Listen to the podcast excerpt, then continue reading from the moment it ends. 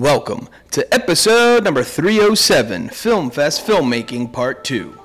This is the Rotated Views podcast with Jimmy Lee and the crew, giving you life from various perspectives. Welcome to our level. We hope you enjoy the views.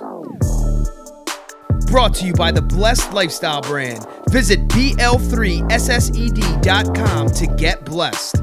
Also sponsored by The Motivation Files Unleashed. This motivational mixtape will be your fuel for success. Available on all platforms. All right, you are now tuned in to the Rotated Views podcast. I am your host, Jimmy Lee Velez. I'm here with Gabe, Goose, Heck, and Steve. Film Fest Filmmaking Part 2. In this episode, we have special guest Steve Demba. We cover topics that range from filmmaking, cinematography, creative processes, film festivals, and much more. We wrap the episode up with quotes from Carol Burnett and Audrey Hepburn. Guys, if you're new, thank you for joining us. Don't forget to download and subscribe. We drop a new episode every Tuesday morning for your listening pleasure. Kicking things off, Steve, thanks for joining us, man. We appreciate it. No, it's a it's a pleasure being back here. I didn't know you guys would have me back after last time, so. and I, I promised you guys after I completed that next film, I was coming right back, right? Yeah, that's right. Yeah, That's yeah, right. I kept that's my true. word. That's true. You did. You kept your word. So, so Steve uh, and Morgan were here back. I think it was 2019. Yeah, it's a couple years ago. Uh, at least. yeah, a hundred. Episode 152. So do the math, right? We're now episode 307. So it's literally half of our our lifespan here in the uh, Rotated Views podcast. Uh, but anyway, so so Steve, so obviously, folks, if you're listening, check out episode 152. It's still out there on all your major platforms. But for those of us who do not know who you are and what you do, let us know. Uh, I am a fourth year doctorate student. I am a filmmaker, um, and I'm just uh, a creative at heart, and and um, just trying to do my best to express that while also balancing all the uh, all my other responsibilities as well. And Yeah. uh, yeah, it's actually it's a very um, unique, interesting time in my life right now. Yeah, I feel like I'm in the middle of a lot of things. Um, like you said, last time I was here was 2019. Yeah. So we're talking about a film that I wrote three years ago. yeah, Like it's it's it's new for a lot of people. Yeah. The film, uh, the release date, but for me, it's such an old topic. It's like yeah, as a as a uh, like as an artist yeah. discussing something that is new to everybody else except you. While you're already, I'm already on The next project, Exactly. I'm already writing the next film, and now I have to like kind of take a step back and like kind of put myself back in that uh, that zone that I was in a couple years ago. Um, it's very, it's interesting. That's where I am right now. That's wild. Yeah. So we, I think we ended uh, that episode with you talking about specifically this project, and I don't know if it was completed at that point or if it was almost there. Um, but I do remember because I was looking at our show notes from the last time, and it was there. I'm like, holy smokes! He was definitely saying. Uh, they had started it or whatever, and that he's gonna come back on when it's completed. So here we are. Did I say I was going to win a couple of awards and come back? Was that in the note? Because I was telling everybody like I'm going to win a couple of awards with the next one, then I'm gonna come back with more credits, more credentials to my Yeah, name. I, I feel like I feel like that might have been said. I, feel like it was a lot of like it, it's it's. You manifested it all. I mean, I also knew it. You know what I mean? Like it, yeah. it's such a. It's a very interesting feeling. Like you just know when you're onto something. Yeah. That first one, um, uh, from episode 150, 52. 52, I wasn't a fan of that. Yeah. Um, I didn't promote it anywhere. Yeah. Like my Instagram is like filled with like no good deed stuff right now Yeah. um, because I am so much more proud of the work that me and my team because I, I assure you this is a very collaborative Yeah. uh, art scene when it comes to filmmaking and No Good Deed itself is very Yeah. collaborative.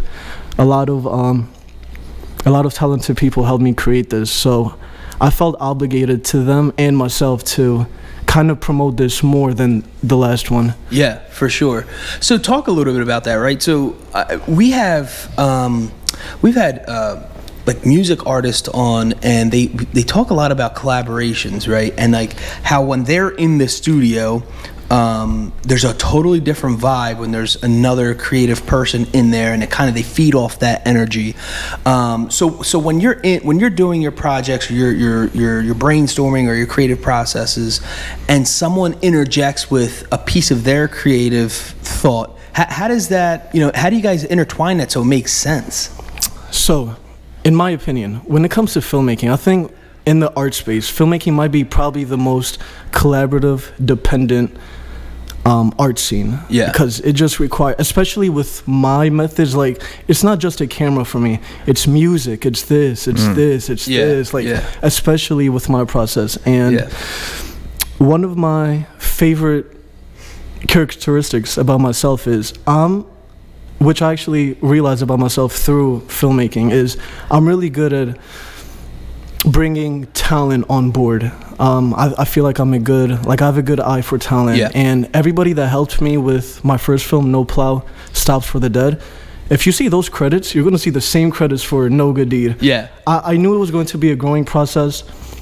I knew that No Plow Stops for the Dead was mandatory in order to create a film that is going to win Yeah. and won 18 film festivals. Um, because if that project is not made and we go straight to No Good Deed, it's, it's I don't f- I know it wouldn't be as good as it is. So when it comes to collaborating, it comes with trust, understanding that people are talented and they're there for a reason. Yeah. I brought them on board for a reason. They understand my vision. I think it's very important to bring people that trust in your vision as well. Um, they're they're not there just to you know put a credit on their resume or collect a check. They're there because they genuinely believe in you and your vision, and they're there to help promote it and enhance it. So my collaborative process have been seamless because first is the exact same team from Yeah. the first one. Yeah. I take again, I take pride in building those relationships and not one off. All right, new cinematographer, new editor. Plus, I know how frustrating it is to work with me. Yeah. So I, I also need those people who uh, who are patient and are able to butt heads with me because it's it's literally inevitable. Like Yeah. we will butt heads. Yeah, yeah, you yeah. will hate me. Yeah. And then, but at the end of it, like, that's the number one thing when there is frustration, when there is um, butting heads, and it, it's also healthy. Yeah. Like, it's not, I- I'm not saying that as if. Not coming, coming to blows. Yeah, Yeah, yeah. yeah. Um, I always, always ended with, I promise you, the final piece will be worth it. Yeah. Like, we, we can go through this now, but at the end, we're going to look back on this. Like, it, Yeah. it'll be worth it. So, it's, it's, it's a, uh, when you have those right people, it's an awesome process. So I saw um, at least one similar actor from the first film to the second. Exactly. You see. yeah, so I noticed him. There was two. Oh, there was was the- two. It was the waiter and the the other guy. Exactly. At, the- at the, at the table. Ball guy. Yeah. Um, But anyway, so we, we we've and I think it was Um, you guys. Van Barrett and Robert. damn it, Robert Sch- Schroefire. Those are the two Those are the actors two. that Okay. came Okay. back. Nice. Um, so when when you're when you're selecting your the, the actors to basically portray your vision because that's what they're doing, right? Um, do, ha, what does that process look like? Do they do you have do you feel like when you're selecting them they have to fit it exactly, or do you think you can get them to mold into? So initially, the with the first film, I'll I'll go back to the first film because Yeah. it's a good kind of it, it illustrates the evolution Mm-hmm. of my creative process. With the first film, I just hired whoever I could get. Yeah, yeah, absolutely. Honestly, I just if you were open to working with me on this film, then come on in. Yeah. I mean, if you're the the the script was already obscure, the idea was already obscure. So if you're actually open minded to this, like Yeah. it, it's already a good sign in, Okay. in terms of uh, in terms of So collaborating. And um, for the second one, I understood the roles um, that. I was able to build those pro- those relationships with two of the actors from the first one, and I brought them back, and I knew which roles they would fit perfectly Nice. for. The main actor role, that was the one where I didn't feel like I had that. Um, sometimes you don't know what you're looking for, but when you see it, that's when it hits you. gotcha. So, interesting enough, Caleb Atius, he is the main actor for No Good Deed. The way I actually found Caleb was so this is I think I've told this story. I'm not sure.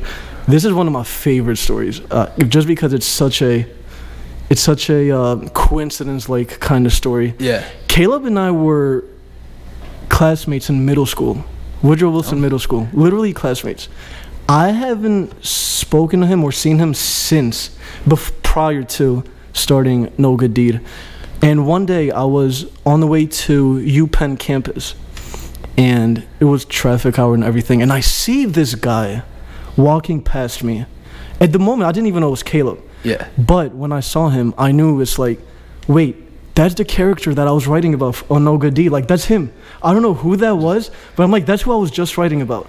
Wow. Like, and when I, I, I was a creep. Like, I was staring at him. I, I legit put on the emergency lights. I put on the emergen. I was going to put on the emergency lights, fly to my car, and just, hey, have you uh, acted before? Because I just wrote about you recently. um, so I was staring at him like a creep, and then my brain was like, hold up, hold up, you know this guy.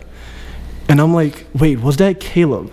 So I go on Facebook, I search up Caleb, and I see the tattoos, I see the guy. I'm like, wait, I that's Caleb, my classmate from middle school that I haven't so, spoken to since. I message him directly, immediately, like, hey, have you acted before? I just wrote a script and I feel like you're perfect. He was like, actually, I just took some acting classes. What? And I was like, listen, I was like, let me send you over the script and tell me what you think. Yeah. So I sent over the script to him, and he sends me back like, "When do we start filming? This is crazy." I'm like, Wow. "Oh man, this is so awesome!" And he made the script better. He he asked me, "Do I know the name of the character?" And I was like, "I honestly didn't." Yeah. With my writing process, sometimes I don't. It's a strange writing process. I don't necessarily name my characters. I kind of let my actors, actresses, define it, whatever. They can. They're going to mold into the character anyway. Right. So when you ask me how do I get them to mold, it's I don't it's it's we both kind of discuss the vision that I have for the character. Right. You he named the character River. He was like, "Can I name him?" I was like, "Perfect. Like do what you want with him. Like he's yours."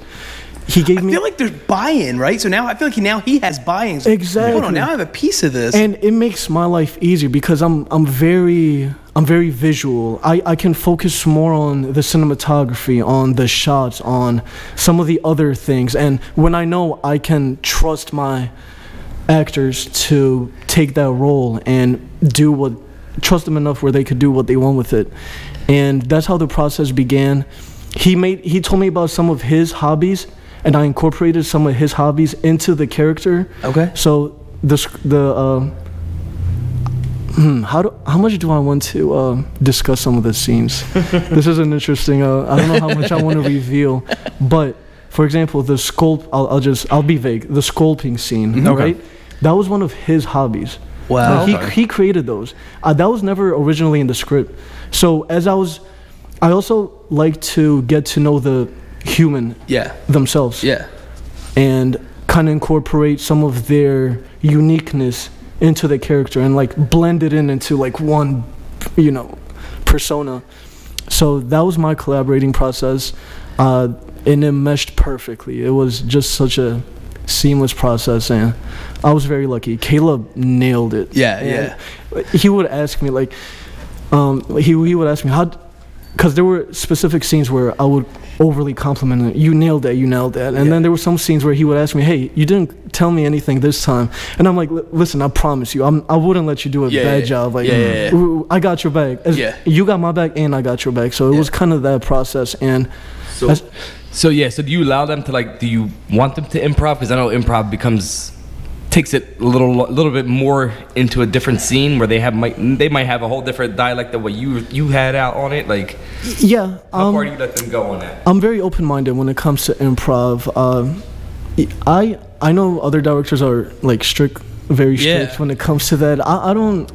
It, it's art, you know. Yeah. Like express Yeah. yourself. Be yes, you can improv all you want, but Doesn't will. mean it's gonna make it. Exactly, exact, a hundred percent. I I will cut it right there if I don't like it. Like, you can improv, but I will cut it if, if it's not going where I want it. Um, and it's it's happened. It's Absolutely. It's, it's happened. So of course I I allow improv. Um, again, it's art. Express yourself. I you're here for a reason. I have trust in you. You have trust in me. Let's Because you might come with something slightly better than what I thought, what I had in mind. A hundred exactly, because I already know the cinematography is going to be the good. Yeah. The shot's going to be good. Now it's the intermediate stuff that's inside of that square in the Yeah. film, and that when I know the cinematography is good and everything else is good, the um,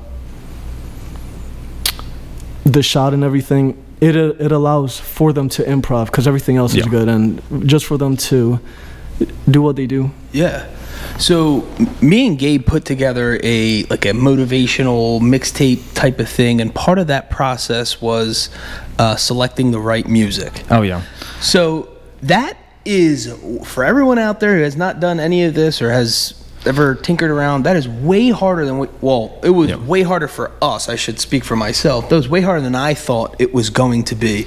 Especially there's a wild range of music or instrumentals you can pick from. And you basically the world is yours but that can become overwhelming because it's almost like you have too many options. Yeah. so explain a little bit about that. How, how do you select uh, what, what works for you?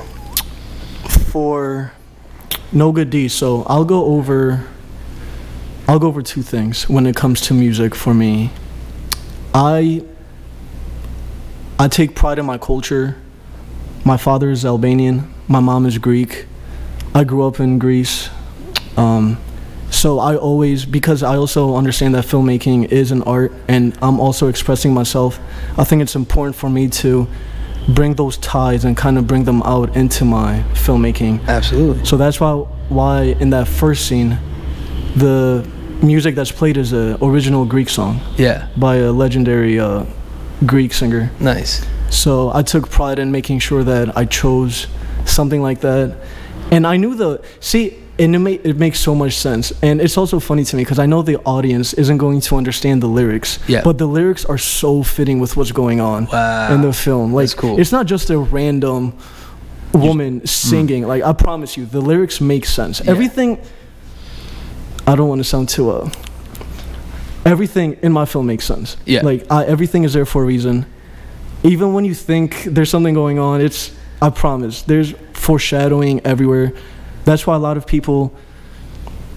One of my favorite compliments is when somebody says they enjoyed it the second time mm. because the second time is when you view more because it's my art will never be and I, I will make sure that it will never be easy to consume yeah i will throw at you a lot um, i trust in my audience and music has so much to do with that i think music can carry a scene mm. Um, it can bring this poetic vibe to it if, if it's done right. Yeah. Because sometimes it's i don't want to sound like a critic but it, there, i just see a lot of random things when it comes to music and the scene and it leaves me confused so that's how i approach music. I always want to tie back to my roots and express something as well as something that makes sense with what i'm displaying on screen. And i also had a film composer for this film no good deed oh Um, that's cool Andy Rinaldi, super talented. I actually met him on Reddit. I was kind of promoting, like, I didn't promote No Plow Stops for the Dead anywhere because it wasn't good. But on Reddit, I still wanted to promote it on Reddit because I know that's an audience where I can get some useful feedback. yeah And Andy was one of the first people to reach out to me. Um, and that's how we kind of began. It turned out he was based out of Philly. Oh wow. He was like i don't know what he saw in me because again i the film is not the is not that good. But he saw something and he, he immediately was like you know what are you working on next? I'm curious about what's next. Like he I, he was curious about the progression. Yeah. And i discussed the film with him and what it was. He read the script and that's when we started forming a relationship we discussed the tones I was going for. It was a very, very collaborative process when it came to the score, and I wanted a professional to do it. Yeah. Like I, I took, I wanted, I, I made sure No Good Deed was professionals worked on it, and he helped create the sound and vibe that I was going for. Like you hear cellos, you hear dark overtones. mm-hmm. Um, we brought a a musician from Canada to do some of the uh, some of the sound work instruments, and yeah, it's just and that kind of puts into perspective how many people work on these things. Yeah. Some, you know, somebody from Yeah. Canada does the instruments. Sure. Somebody from Philly does this. You're the doing this. credits I felt like just kept going. I'm Yeah. like, Holy smokes, there's this Yeah. many people Yeah, and- involved. I wanted to make sure everybody got their due credit. Um, So so what where was the growth in your mind because um I made a point to go back to the first film and the at- well I made a bad point in watching the second one first and then going to the first one I'm like good lord there's a big ass difference. uh cuz then it was like then I felt bad I'm like whoa. yeah, I told No, you. seriously, it was No, like definitely. seriously different. So the first, so the first one we saw because we had you on here. So then I didn't notice the first link or whatever the hell he, whatever the heck he sent me because it was like it was a private link. It was like on Vimeo or something. The second one, yeah. So I, wa- that's the first thing I saw. So I watched it. Then I went back. I'm like, let me check out the other one. And first of all, the second one's like four times longer too. Well, yeah. That was like the dramatic uh, initial difference. Um, but wow, from storyline to cinematography, it just everything. Everything was like yeah. ten times better. Um, so so what what do you attribute the growth to in such a short period of time? that comes with the expansion of thought, the expansion of just. I knew I could do more. Yeah.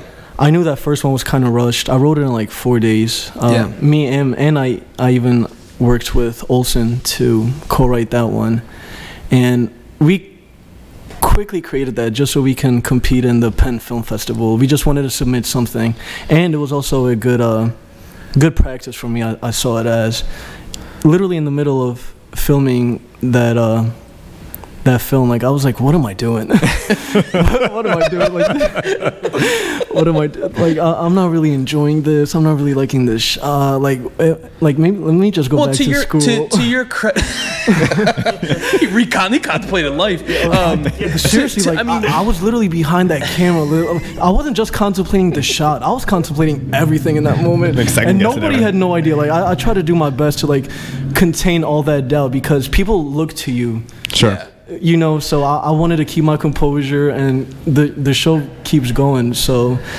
and yeah so with the expansion is i knew i could do better. Yeah. i knew if i had more time i could do better. I know the writing could do better. And it just came with confidence like I, I really don't know how to explain it. It's and i know the next one is going to be exponentially better than this one. Like, Yeah. i'm just and i know it. Like yeah, I don't want to sound overconfident, but it's just something that I instinctively know. yeah, And yeah, and then it's just my job to kind of manufacture it, create it, and not just say it's going to be better, but also, you know, go Act about the process.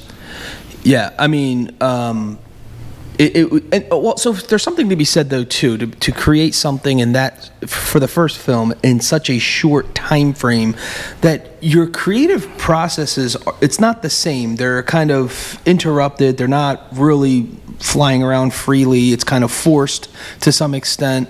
Um, and then you're just trying to get, man, what, when was I last creative? Maybe like last summer. Let me grab a cool idea I had from last summer, and you're just like jamming it into this whatever four minute film. Yeah.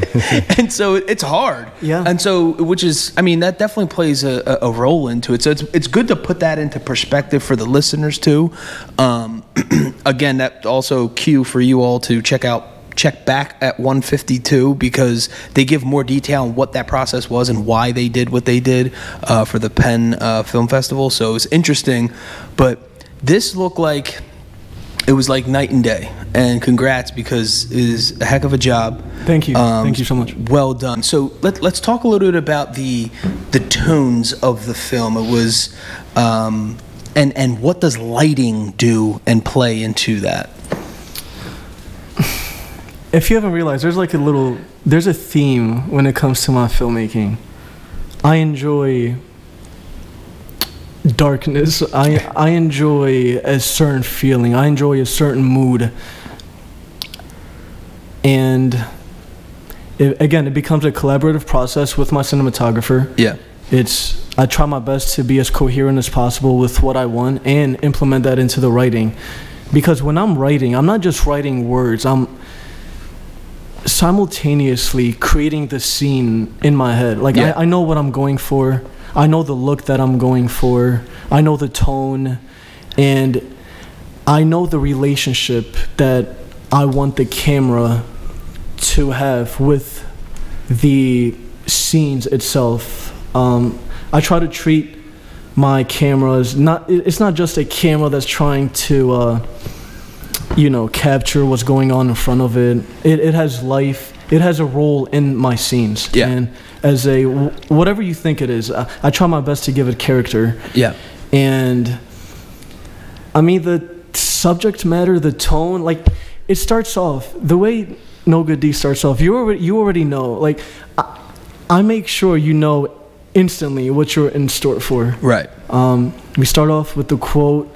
We go straight into a prolonged darkness, and then I immerse you into the sound. That's always. I feel like that's going to be a reoccurring theme with my future projects as well. I just, I just love the idea of darkness, just sound. Give the audience time to kind of let their curiosity increase, let their curiosity take over, and then show them something they that I know they weren't expecting Yeah. and then we're off and running. And uh, uh, one thing that I constantly uttered during the filmmaking is like I wanted to punch the audience in the face. Yeah. It was Yeah. like, let, and let's do that visually. It's let's do value. that. eh, yeah, let's.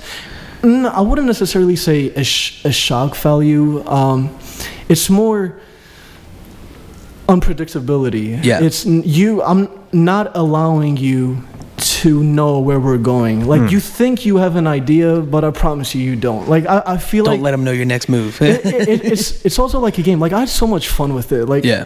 I, I knew I was misleading the audience. I knew what I was doing with my writing. I knew what I was doing with the camera, and it was it's just so fun for me, and it's easy. That's also what motivates me to keep going because I know that's natural for Yeah. me. It's it's so it's it's easy, and I'm good at it, and that's the thing that's always going to. Uh, force me to keep going. And exactly bringing that back with the tone and kind of the dark vibes a lot of my favorite inspirations come from those kind of similar tones. And i recreate them in my own way. I try to be original um, but trust me there's so much inspiration into my filmmaking. I have so many i am a fan of so many um, directors so many painters philosophers i mean we start off Yeah. with a with a uh, with a quote from a psychologist so yeah just bringing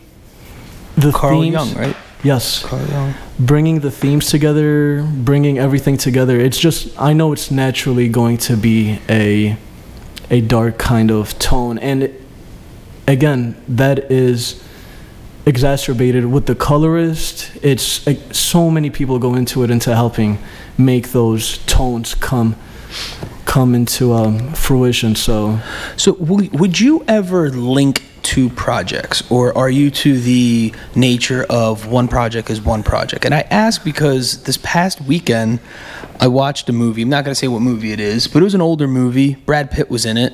Um, it wasn't called Troy. Anyway, so at the end, you're, it was kind of you, you're watching this I don't know, however you want to take this movie. And for the most part, it was pretty good. And then I felt like the way it ended was super cheesy. And it was like, I believe they were trying to lead into the next whatever project.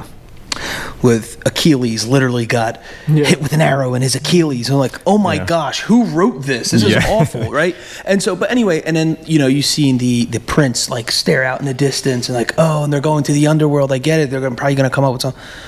Anyway, that was a very cheesy way of doing it, but it, it ex- I remember I knew we were gonna have you on. I went to ask you. I'm like, is that something you would consider, or is that you just kind of keep them separate, or maybe not right now? It's not something you're looking no, at. The the answer is no. Yeah. To to the question, uh, I get into specific zones, Yeah. specific phases when I'm writing. I I feel like I'm like sacrificing a small small part of my sanity Yeah. when I go into these phases, these creating processes. Um, just because I know it's a piece of me as well. It's Yeah. like I put a piece of me into the art that I know I will never get back. Mm. So, when I'm done with said film or said project, I'm done with it. Yeah. It, it already took that specific part. There's not an, I'm not, you know, there's no other parts that I'm going to put into it. The world is done. I'm on to the next film. I'm, Yeah. I probably know not my next three films. It's it's I, I never look for sequels, but if somebody you know if uh, it was like a mandatory thing where hey we want to see you prolong this and see what you can do if you cr- if you you know created it into a longer film and if you show us something even more then we'll help fund your next project Right. O- only under those circumstances will i like force myself and i don't even like that word forcing myself Yeah. to create but if it means helping create the next project because the next project man listen but uh, if it help if i know it helps to create that next project then i'm all for it but that's literally the only way if i know Yeah. it will benefit me into helping create my next project because once i create the next project i'm confident i probably won't need i probably won't need to you know look for people I, I feel like it'll be a much easier a much easier um, process of getting funds or whatever is required for Sure. the next film because yeah the next one is this is the one i've been waiting for um, but again with no good deed i'm done with no good deed I, Yeah. i'm already I already started writing the next one so no I, I don't I'm not the kind of filmmaker that will create sequels or go back into a piece that i'm done with because i already gave that piece away Yeah. i'm not i don't want it back i'm not getting it back so Yeah. So to to that note, you're when you're thinking of your next project or you're already going after it. When what is your creative? Do you, are you creating a whole storyline? Do you have storyboards? Do you have things to the to tools to help you kind of guide you along the way? Do you write in patches or pieces? Exactly. Okay. Right there. Stop right there. Yeah. Uh, I write in patches. Um, I'm not the most chronological narrative uh, writer or creator. I think of scenes that I know will make the final cut. Yeah. But I, I don't necessarily know the order in that moment. But Yeah. I know it's going to make it because, man, I, I know if it looks good in my head, it's going to look good in front of a camera. Yeah. So that's how I compartmentalize all those scenes, um, those writings, passages. So I do write in, I do write in uh, patches. I, for me, first step is always having the first scene. Okay. I feel like, what even though I do write in patches, the first step is knowing how to start the film. Mm. So I think that's a very powerful, because this is the first thing that your audience is going to see. This is the first thing that is going to captivate the audience. So Absolutely. I take super pride into putting extra effort into the beginning sequences and laying those out first. Because if, if those first scenes are not good then i scrap the project. If i know I've, if i know i can't start this idea in a captivating manner but not in a cliche like i know a very original scene or few scenes that will tell the audience oh Yeah. we're we're in store for something. Yeah. I, I want to captivate the audience with those first scenes. And then once i have that i start writing the middle scenes i start i hope it's it's harder to write the final scene than the beginning scene because again it's easy to in my opinion in my process it's easier to it's easy to start something and then once you fill in the gaps in the middle it makes the ending kind of more it clarifies what I want, how I want to end it. And then those patches, those missing scenes in betweens, that's when now I get into research mode. I whether it's I can literally find inspiration from a poem. It doesn't have to be film for me. It Right. can be a painting. Yeah. It can be a poem. It can be anything. So I get into I call it theft mode. Yeah. But to be politically correct, we'll call it inspiration. That's when I'll start watching films, especially older films. Yeah. I love watching older films because they convey a poetic style theme that I also enjoy and am good with. Like my films, even with No Good Deed, I feel like with today's cinema, it, it always frustrates me because it's like everybody kind of directs the same way, same quick cuts, this, this, this. And I just, I don't think people, filmmakers, watch enough old cinema in my opinion because and you can tell by the this quick pace i like treating my scenes kind of like like quicksand Yeah. Like I like to wait. I like to be patient. I like for you to also be patient with With that me. slow build. Th- let let that slow build. Let's let's immerse, and that's why I enjoy sound and music so much because that helps that immersion process. Um, in the bathroom scene, that drip in the background. Not everybody's, you know, but it's there. Even if you realize it, I know psychologically in the back of your head, even if you're not aware of it, it's there. Like you're hearing it drip. Yeah. And that helps bring you into the scene. Like there's a lot of little quirky sounds that I didn't want to take off just to help bring you into the into the scenes. I don't even know what the question was. I just went on. I just went on a little rant. No, it's all Um, good. But but it's it's interesting because um, um, in in speaking, when you do uh, speaking engagements and you're taking training for public speaking, let's just say, they the, one of the first things they say they you have the audience for 45 to 60 seconds. If you don't have capture them within that small time frame. Now, film, film it might be different, but it's it's interesting. it's that the it's same. yeah, it's, the same. if they're bored, then I'm like, what in the heck? Yeah. People don't have a good span to begin with. Right. I mean, technology, uh, everything is quick to us. Quick, Yeah. quick, quick. So, Yeah. again, that's why I also know the importance of starting fast, starting strong. Just so g- I, I try to get that trust from the audience to let them know watch the entire thing. If you're Yeah. if you like these first few seconds these first few minutes continue watching. Like now they have trust in me because they enjoy that first impression of the film. So now they're going to get they're going to give me the benefit of the doubt. They'll stick with the entire process the entire um, project and that yeah c- those first few seconds first few minutes is crucial. Yeah, I love it. Um, all right, so what about another thing I'm, I'm interested in is you you got the music, you got the uh, the tones, you got the actors. What about the time period? Does that play into effect? So, I'm not saying that people are going to be wearing medieval like knight suits or anything, and I'm also not saying that they're going to be, you know, oh, it depends. It depends on what, what, what you're doing. Is how much does that play a role into what you're conveying? I didn't have that option with a short film. Yeah. Okay. With a short film, you're not necessarily you can, but its time periods are expensive. Yeah. They're expensive. If you thought I needed help, if I need I needed a lot of people to help with no good deed, I can you can only imagine what it's like with a time period. I knew I didn't have the sources for that, and plus, if I'm going to make a time period, which a little foreshadowing. Um, my next film is a time period. Okay. But my next film is also my debut feature.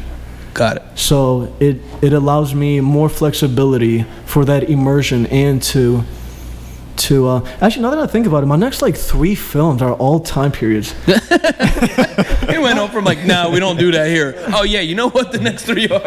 I just Everything from here on out. yeah every. I mean Forever. honestly, I, I I kind of consider myself like So so explain that though. Explain why why that's so hard. well. First and foremost, I, I want to be like a little tr- a time traveler. I want to go back into uh, into time periods and, and depict these worlds that we're not accustomed to. I'm not a big fi- I'm not a big fan of uh, modern films that kind of take place in, in modern times. I, I really do enjoy those time periods, showing me something that I'm not accustomed to seeing, which is um, film kind of just giving that giving the audience a new experience. And I feel like timepieces do that really well. And with short films, it, it takes a lot of funds because wardrobe, you, your setting, there are so many more things that are now take factor into the creating process. You need a lot more help now. Yeah. And those people, it's they're not cheap. You- Yeah. Wardrobe, especially I'm a perfectionist, so if I'm gonna get you like you're going I, I want the best. I don't want you know just to say I created a, a, a, a time period just for the sake of it. Heck, what was the movie with the um, not Tucker? Was it Tucker? The old the guy from Philly. He made his own car. Uh, one headlight that moved in the middle. Yeah. It was Tucker. It was Tucker. Okay, so there was a movie called Tucker. Anyway, so I believe it was based out of the 30s, 40s, whatever. So anyway, so there's a very and it's Philly. Like it was shot in Philly and everything, right? So what I not in a in a in a way that I'm not paying attention to what's going on. I'm looking at all the background. So I'm like, what what car is out of date? That Yeah. car is not supposed to be there, right? And so I'm looking at the background. You know how expensive that got to be? All these old classic cars got to be from that same era, mm. just moving around. That can't be. And I'm so detail oriented that I will be the first to realize that before it even gets to you, Yeah, before it even gets to the audience's Yeah. eyes. That's not going to escape me. Yeah. So that yeah, it's just a matter of funds. Honestly, it's a matter of Yeah. people. It's a matter of it's a matter of um, resources. That's honestly the easy answer. Like it, it just is what it is. That's why the next one, I need a much bigger budget yeah, for the next film um and that's why i did my best to show a future investor what i can do with no good deed was a small budget project Yeah. 3000 is not a lot Yeah. it's not Yeah. especially for all those all those um credits all those names that you Yeah, saw yeah, absolutely. it's not ch- and i'm so thankful for all of them because they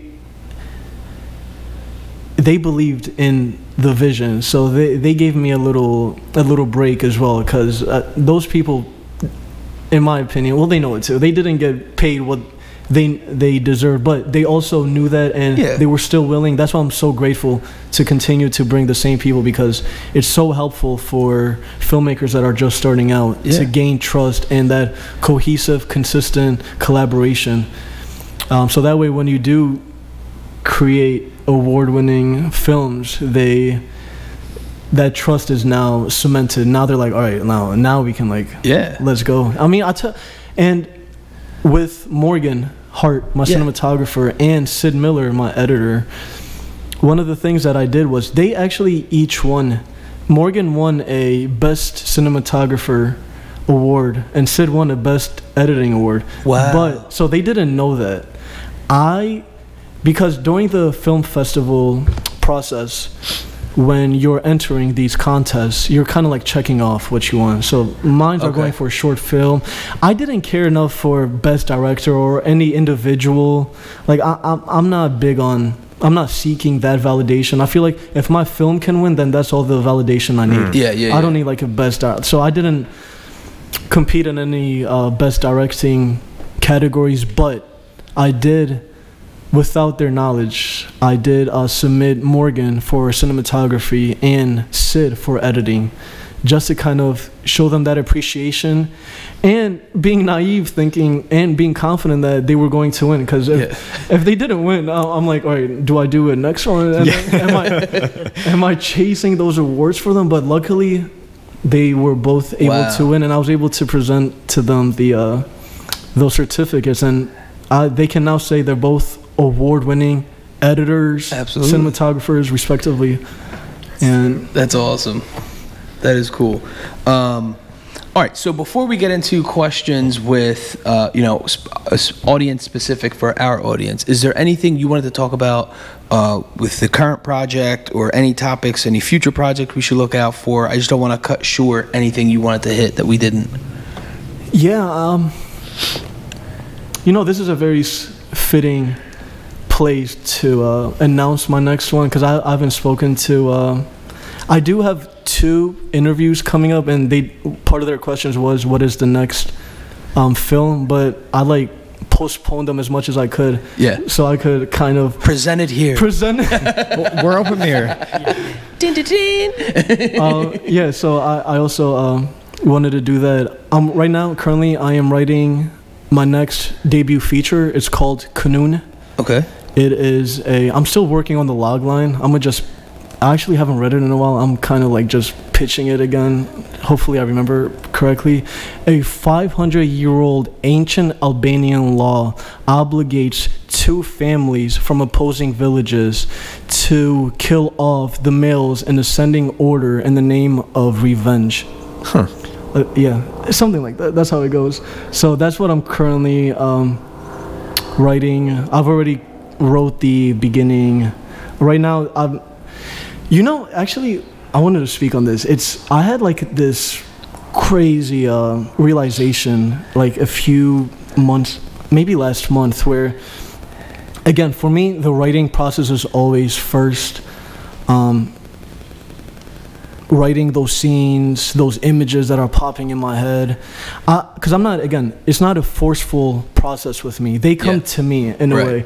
Uh, it sounds strange, but sometimes it feels like ideas are just kind of like coming from another place, and I'm just like, oh.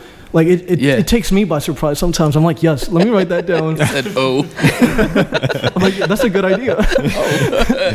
that's a good idea. I'm, I'm glad I thought of that. yeah, I'm, I'm glad, and I'll, I'll take full credit for it. and um, yeah, that process, I knew how I wanted to start it. And again, it's it's there's going to be a reoccurring theme with sound, with you're you're going to see, and I started the research project because um because it is a timepiece. yeah, I'm thinking Albania 1960s to the 80s, somewhere like that. That's still to be determined. yeah, So the first thing I'm doing is trying to create that world.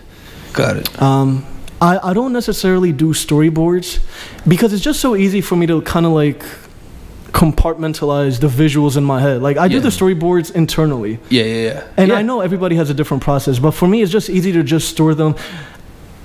I tried once, but I, I just found it so inefficient because I'm like, okay, I can stop this because I'm I'm literally the storyboard is already something that's already in my head, so Yeah. I, I don't need this. Like I know Yeah. how it's going to be shot. So with this one, with, again because it is my first time writing a timepiece, I got my cousin involved, Igly, who's Okay. a. I've been collaborating. I mean, that's my. I, I love collaborating with Igly. That's my cousin. Yeah. I've been doing it since we were seven. Yeah. Regardless of what it is, whether it's a poster that didn't even come out, it can be the. Him and I just love just to be in the same room and just come up with ideas. Yeah. And he got his master's in architect. Okay, nice. So I'm like, who's better than to help me build the architect world with Kanun? Yeah. Because that's a. I want to film it in Albania. Like Yeah. I, I'm not going to desert, Yeah. to the to Arizona, to like a Right. a film friendly time period piece where they can recreate it. I want to be Yeah. authentic as possible with my process. I I think again, it's very important for me to be authentic, and because that authenticity whether you realize it or not like it because for me it doesn't matter if you think oh maybe it was shot in the us Sure. just I, I know it creates this atmosphere this mystique that that authenticity can sometimes exude in in front of a camera so he helped me with the architect um, he helped me visualize how the world is going to look how the architecture the buildings because this is an entirely different world Yeah, yeah. and that's why it's so draining for me to like these are such draining processes when i say like i'm sacrificing like a piece of my sanity i feel like no plow stops for the dead took like 2% maybe Yeah. maybe i sacrificed like 2% out of a 100 Yeah. no good deed was probably like 7% Yeah. Kanun lo- is looking like maybe 19% it's, Yeah. it's draining um and but he is helping me with the architect i have um that's where the music came from i began listening to cultural authentic sounds Mm. from that time Mm. and it's very instrumental it's bagpipes Yeah. it's Yeah. it's it's very it has so much color it Yeah. I, I fall in love with those kind of things because that's art invoking Yeah. emotion and again I, I found how i wanted to start the film with this in terms of sound because i always try to that's first for me. Sound is so important for me. Like i want to emphasize that sound music is just as important as the camera for me. Mm. they have such a symbiotic relationship um, and I try my best to be as authentic as possible. And when I started getting an idea of how I wanted the film to start, I was able to start watching films from that time period too now, because that's part of my creative process as well. Like I want to see what the minds in that time period were thinking. So I started watching films, Albanian films Okay. from the 70s and 80s and the way they started the film with the sound that they were invoking with the images I, I'm, I don't want to I don't want to reveal too much but the scenery the sounds that they were creating I was literally something that I wrote and it was I came to this crazy uh, realization that these these minds, even from the 70s. you- Yeah. Like, I, I, I have so much respect for directors. Think about it, Albanian directors in the 70s. I, that's not a thing that I, I can only imagine the hard work that it took because funding art wasn't a big Yeah. emphasis in Albanian culture in the 70s. So I have so much respect for those people that went out of their way Yeah. because it's hard. Yeah. it is so difficult to create just period. Not, Yeah. not I'm not even talking about film anymore, just to create. Yeah. And the the fact that they were able I had the same idea, the same tone as they did from the 70s.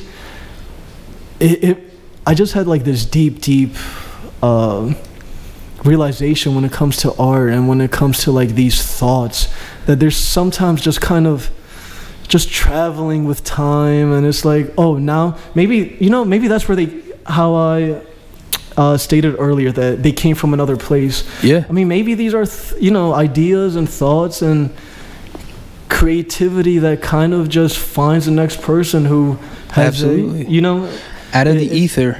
yeah, exactly, Yeah. exactly. And they're like, "Oh, wait, he's capable. Let's Yeah. let, let's go into Let's, go, live. Yeah, with let's, him. literally, like I- it's it's strange, but it's also, I mean, when you're when you're talking about things like this, kind of you have to get into these like these Like metaphysical, like uh, exactly like it, it, it becomes it becomes strange for some people, but I promise you, some people understand Mm. it because it is so difficult to describe it and accurately have somebody understand what I'm talking about. But Yeah. uh, there are certain people that I know have eg- know exactly what I mean, and it was just such a such an eye opener when I d- started watching those films, and it was like, man. So I know I'm starting the right way. I know I'm in the right path. So, so I think another thing that um, when you said with the location where it's not this artificial thing that you're building and it's actually uh, you're on site, so to speak, and on the.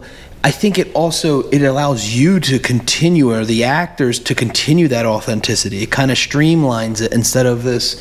Oh my God! I gotta You have to pretend I'm in Albania. Yeah. I know damn well I'm in Arizona right now. You know what I'm saying? Yeah. Where it's just like, I think you don't even have to say much. They're gonna feel it from the actual atmosphere, and they themselves are gonna be better at what they're try. Hundred to portray. percent. The atmosphere, the location, the setting is just as much of a collaborator as an actual, Yeah. you know, human being. It's because it's there to kind of invoke something that you're trying to to display, which, you know, s- is kind of like a. That's why I consider it a collaborator. That's why setting is so important for me, especially with what I want to do with the next film.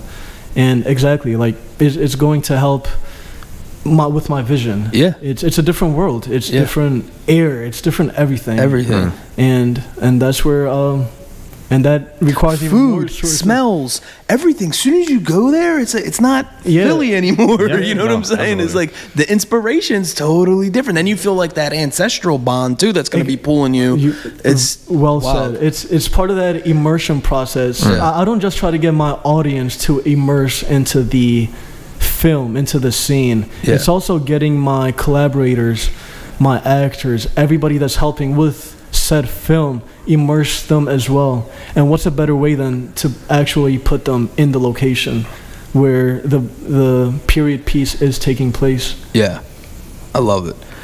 All right, so so you mentioned when we first started, you mentioned you have a lot going on. It's an interesting time in your life. There's a many moving parts. Let's just say.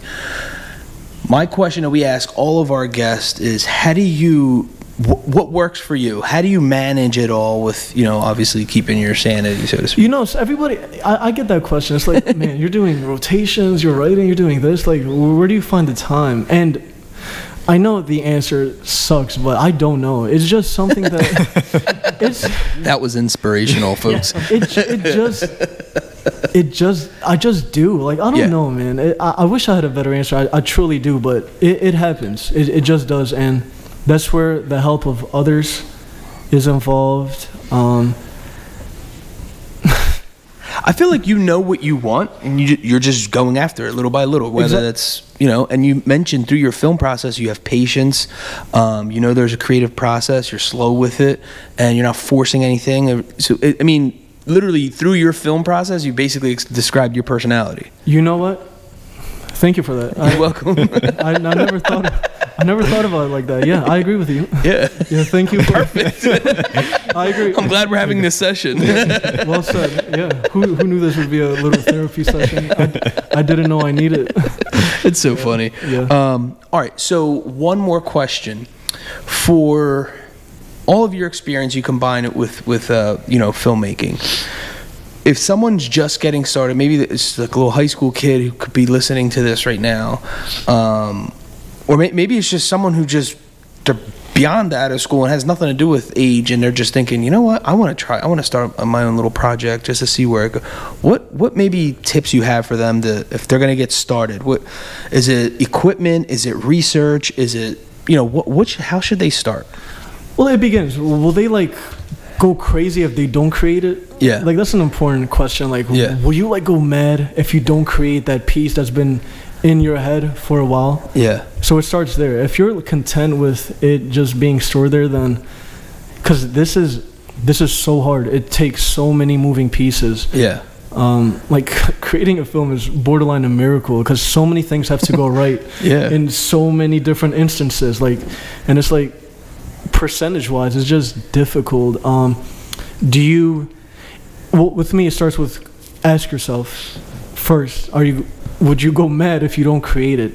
Do you feel like it's good? Because uh, you are your the audience initially. You're kind of the first person that's viewing the film in your head That's cool. Yeah. as you're creating it um, do you are you confident in it because confidence has so much to do with it but not just naiveness being true t- with your with your creative process Yeah. i knew no plow stops for the dead wasn't good yeah. i knew it and i was Yeah. okay with it Yeah. and no good deed won 18 film festivals and i also knew it was going to do that Yeah. Yeah. Yeah. so it's it's being true to yourself and once you start answering those questions and then you can get to the uh, networking because the networking and filmmaking is just as important as anything it's can you find resources can you find people that believe in your vision to help you now create it um, it, because it is such a collaboration. And don't be naive. Don't don't go straight for the 120 minute film. Hmm. You know Yeah. like, t- take your time create something because the first one is usually going to be bad. Yeah. so let something that wasn't good to begin with let that be bad. Learn what you're going to learn.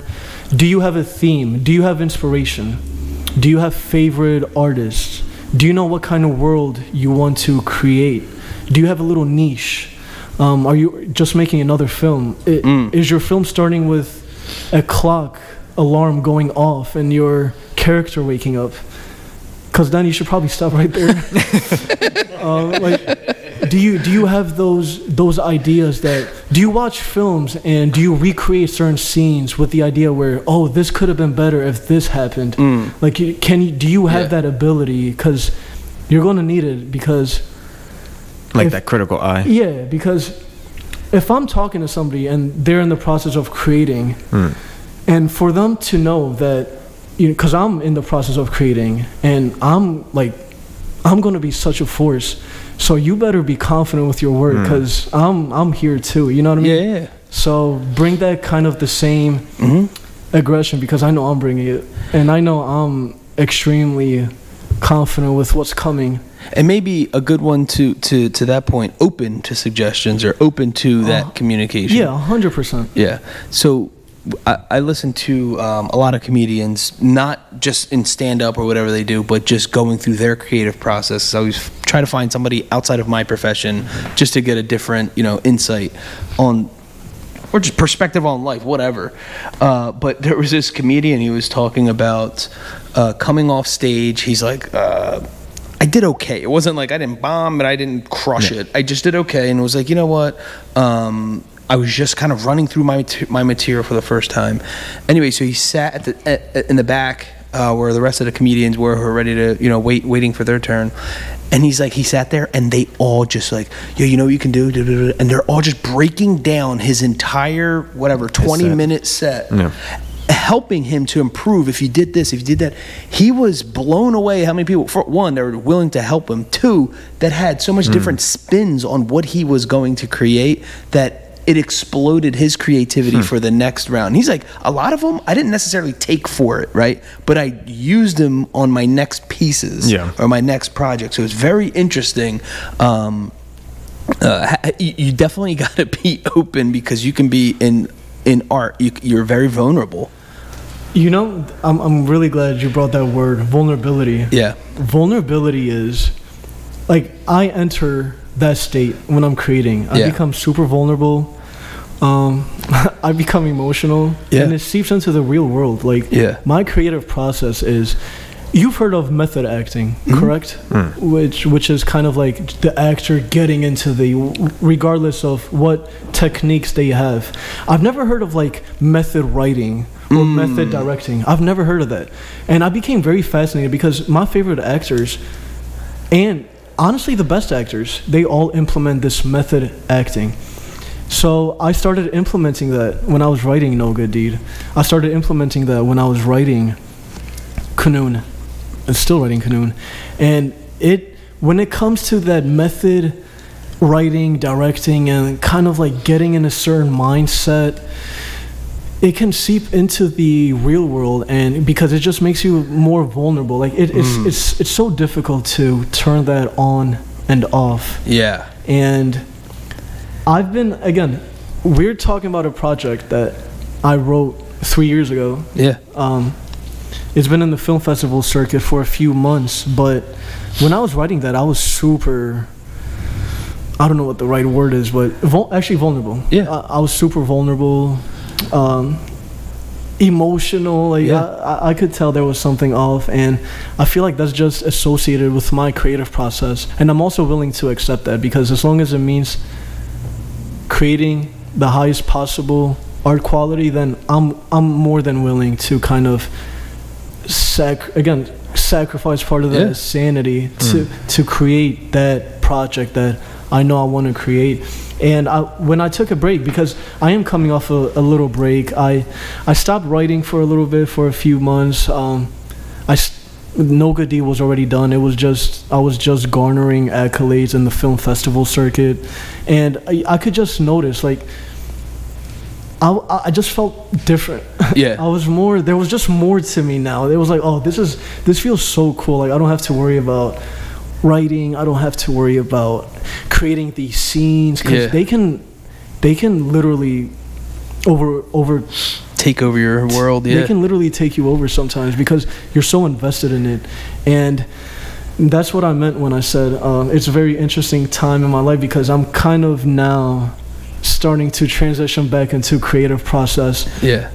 after taking time off and like kind of just just enjoying life and Yeah, not and not writing and not doing this because it's it's important to take breaks as well so again now i'm back into the creating process i feel the switch a little bit you know when i started feeling it what is today is tuesday Yes. Mm. yesterday morning Yeah.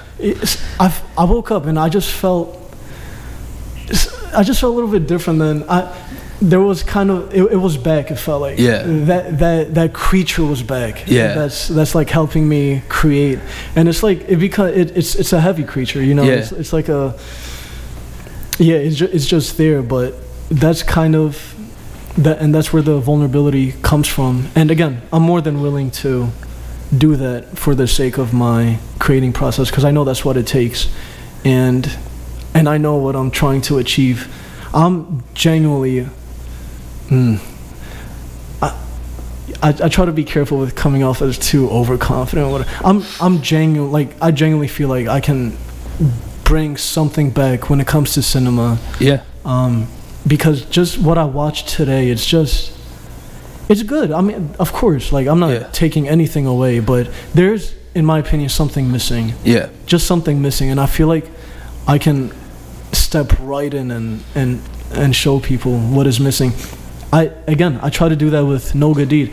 Intentionally, I I let the image take over the story, the narration. I didn't overwrite it. I didn't. There's not too much dialogue. One of the most difficult things with filmmaking is not relying on dialogue. Mm. Can you tell a story, a narration, an image, a cohesive project through images, through camera work? That's a difficult part Yeah. because dialogue can for example you, like a narrator sometimes people consider that like a, a lazy technique because you're overtelling the audience like you're not showing them you're relying on this voice to like tell them Just exposition. it's but it can be done correctly don't get me wrong Sure. but it's just so difficult and it's i seldom do i watch it do i see it done correctly but it can Somebody never saw Sandlot.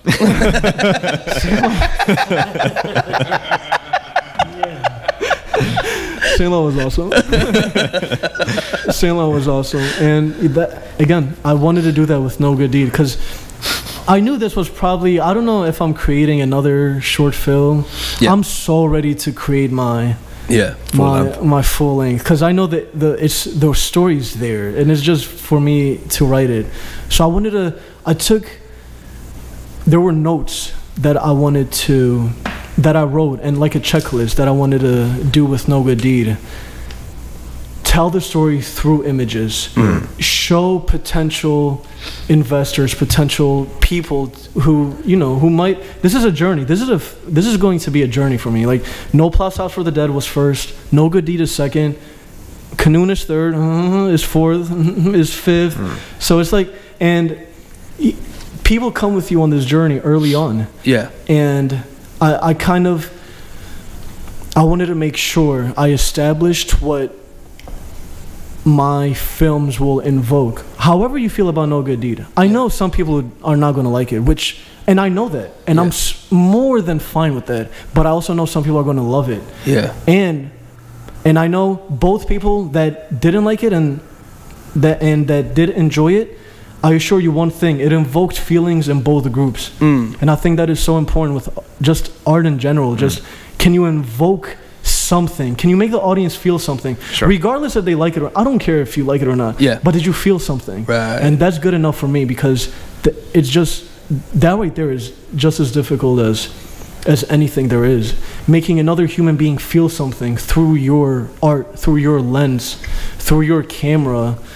Um, and yeah, how, how did you feel uh, watching No Good Deed? Let me ask you a question. So, so the first immediately it was you without, got without giving away too yeah. much. So immediately you got me. Well, you already said the beginning. So immediately it's like you almost forced my focus, and so you like I gravitated towards like what the heck is going on? Yeah. And to that point, I started questioning a lot of things. It was like, where's he going with this? Yeah. You know, and he, Yeah. like, um, and then a scene you already mentioned with the artwork of uh, River, uh, something that you said the real person already did. That scene was like powerful for me. with the Greek sound, the Greek music in the background, like I, I tried And those fused- specific statues with I- the I fused a lot for that scene, and um, and color. So there's dark tones throughout the whole time, and all of a hmm. sudden you're blasted with this bright red, and it was like, yeah, you know, I was almost like nauseating. Like I almost got nauseous. It was a weird thing. and I, I wanted to do that. Yeah. Even the sound that accompanies. See, it's it's a relationship. What you're seeing and what you're hearing, they they both go hand in hand. Hmm. The redness is not just redness. Yeah. There's a little, you know, there's screeching in the background. Yes. There's something in the background that's Yeah. also helping the image invoke a further enhanced feeling, and the best. But sometimes it can overwhelm the audience. So I try to be very, very uh, calculated with how I wanted to do it.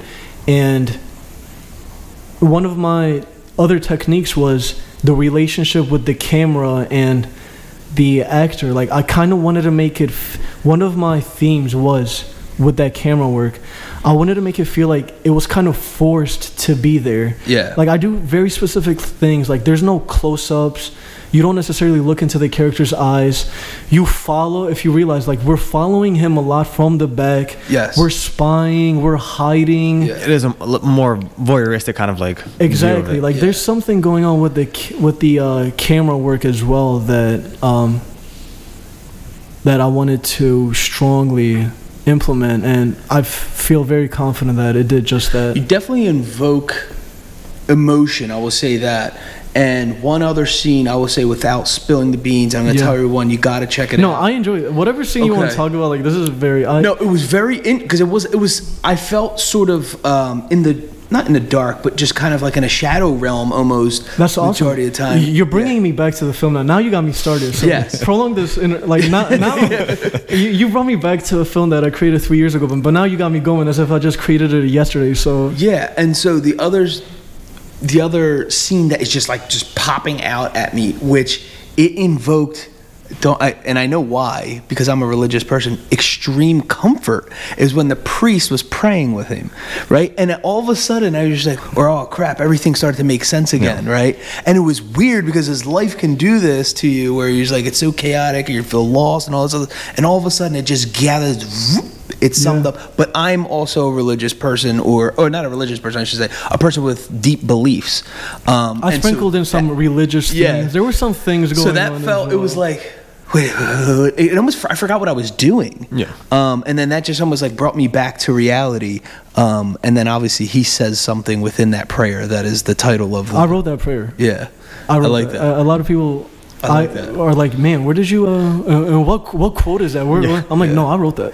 Yeah. like, uh, And it was funny because then if you realize what the title of the the, Yeah. the film is, and you're like, huh? And, uh, there's so many things that is just like in the middle of you're like, ah, comfort. Did you just say no good deed? yeah, yeah. Again, I have that. That was one of my things. I have 14 minutes to sprinkle in Yeah. foreshadowing, to sprinkle. It's a in. lot.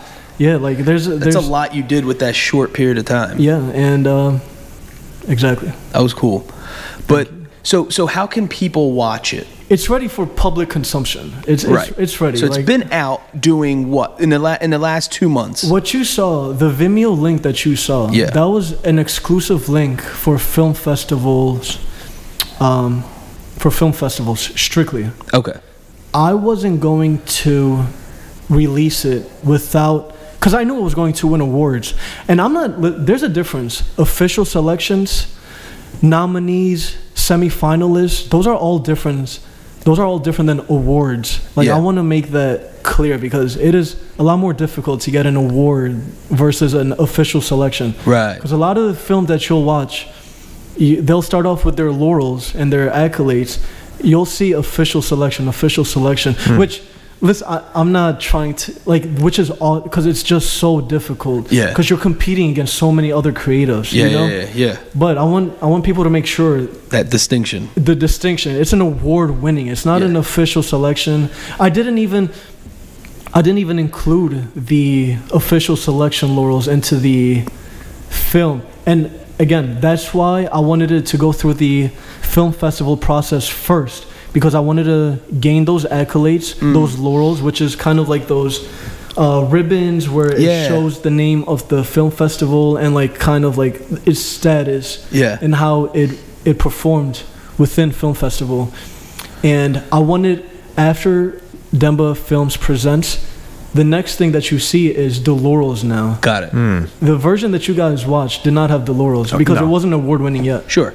and again i'm gonna keep saying this but i knew it was going to win so Yeah. that's why i delayed the youtube uh, public because i have my own youtube um, page Demba films Yeah. and I knew it was going to go on there, but I didn't want to do it simultaneously with the film fest while it was competing in film festivals because I wanted to collect those award-winning laurels and have them for display in the beginning of the film. That's cool. Just to kind of give the audience a reassurance that what you're about to watch is Yeah, absolutely. No, you're about to watch something. You're in store. In fact, I'm I'm flexing right now. Yeah. I had to remove three award-winning laurels because the symmetrical aesthetic did not make sense. Because it won 18, three columns of six award-winning laurels Yeah. was not the. It kind of felt convoluted. Kind of felt. Yeah. So five five five felt so much cleaner. So I had Okay. to remove um, three film festival laurels. That he puts at the end just to like smack you in the face. No, I'm kidding. yeah, and I Don't, also for- don't forget about these. to be continued. To go on a little mini rant on film festival since I'm talking about these laurels. Um, although I, I am certainly grateful for the accomplishments and the success that my film had in these film festivals, it's very, they don't, it wasn't the most, I don't know how to say this.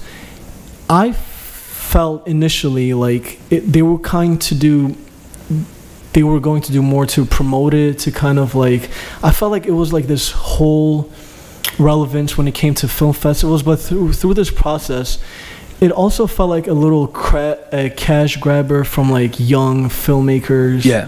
um, like I did my research. I did. I watched plenty of interviews. I didn't actually realize the the negative perceptions between filmmakers and and film festivals. It's almost like it was irrelevant.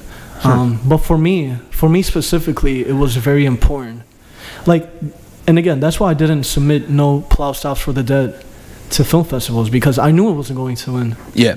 So I didn't want to waste my time. And I think for filmmakers as well, it's important to don't waste your time, don't waste that money with um, film festivals if you know you're not going to compete. And for me, I it made sense for me because again, I knew it was going to win, and I really wanted those laurels to start the film off, just so I can give that the audience a reassurance that you're going to watch something that is good. I mean, it's won some of the most prestigious Yeah. film festivals. Top Shorts is literally the number one online film festival, and it won short. It won best uh, drama, I believe, and and I also knew the film is going to invoke something, and I wanted them to realize that. Oh well, if it won awards, then maybe I'll give it the benefit of the doubt. Yeah. So that I wanted to do that, but like I'll go on these film festivals um, Instagram pages, and they're not.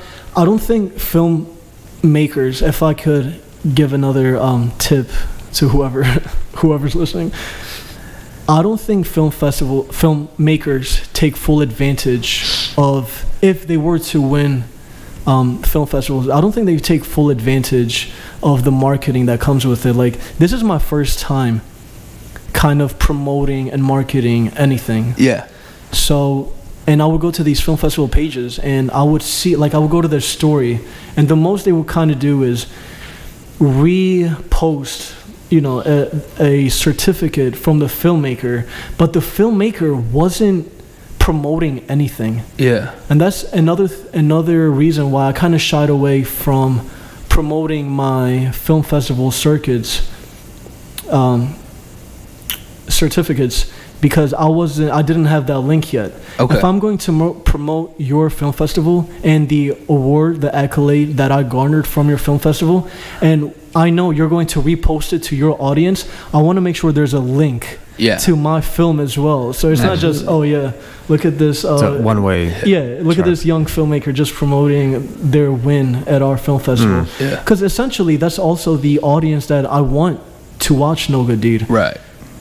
People that follow these Right. film festivals. Like that's that's my audience. Those are like the artsy, um, niche kind of audience that I'm looking for. Because my audience is what my my follow. Like I don't, you know what I mean? Like Sure. it, it's cool to practice promoting in front of them, but Sure. I really want to target those film festival um, audiences and having these awards that's another way that i feel like i can bring attention to my film. And i, I don't like i don't care about the numbers i don't care about the views because for me if it doesn't help create my next film then it means nothing to Yeah, me like it, it's cool but i i need to create the next one like Yeah. that's my main when i'm done with the film i'm already on. Yeah. my next mission is help enhance pr- uh, promote my creative process for the next film because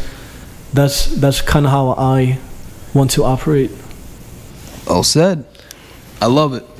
All right, so there you go. So if people did want to follow you, do you have any uh, Instagram handles or anything they should check you out? They want you know follow you personally. Yeah, uh, they could follow me on Steve Demba, D E M B A, no underscores, just that. If they want to uh, follow me, um, I will be releasing No Good Deed Thursday, 8 p.m. It will go on my YouTube channel, Demba Films, and that's where it will come out. No Good Deed, Demba Films. All right, so there you have it, folks. We like to wrap things up with quotes, and the first one is by Carol Burnett. When you have a dream, you have to grab it and let it never let it go. And the second one by Audrey Hepburn. Nothing is impossible. The word itself says I'm possible. Film Fest Filmmaking Part 2. In this episode, we have special guest Steve Demba. We cover topics that range from filmmaking, cinematography, creative processes, film festivals, and much more. We wrap the episode up with quotes from Carol Burnett and Audrey Hepburn. Awesome. Guys, thanks again for joining us. The Rotated Views podcast was produced for self development purposes. Huge shout out to our sponsors. This episode is brought to you by the Blessed Lifestyle brand. That is BL3SSED.com. Also sponsored by The Motivation Files Unleashed. This motivational mixtape will be your fuel for success. Available on all platforms. Guys, don't forget to visit the website, jimmyleevelez.com. Follow us on Facebook and Instagram at Rotated Views. If you have any inquiries or questions, email us at info at jimmyleevelez.com. On behalf of myself and the rest of the crew, we wish you massive success. Stay blessed.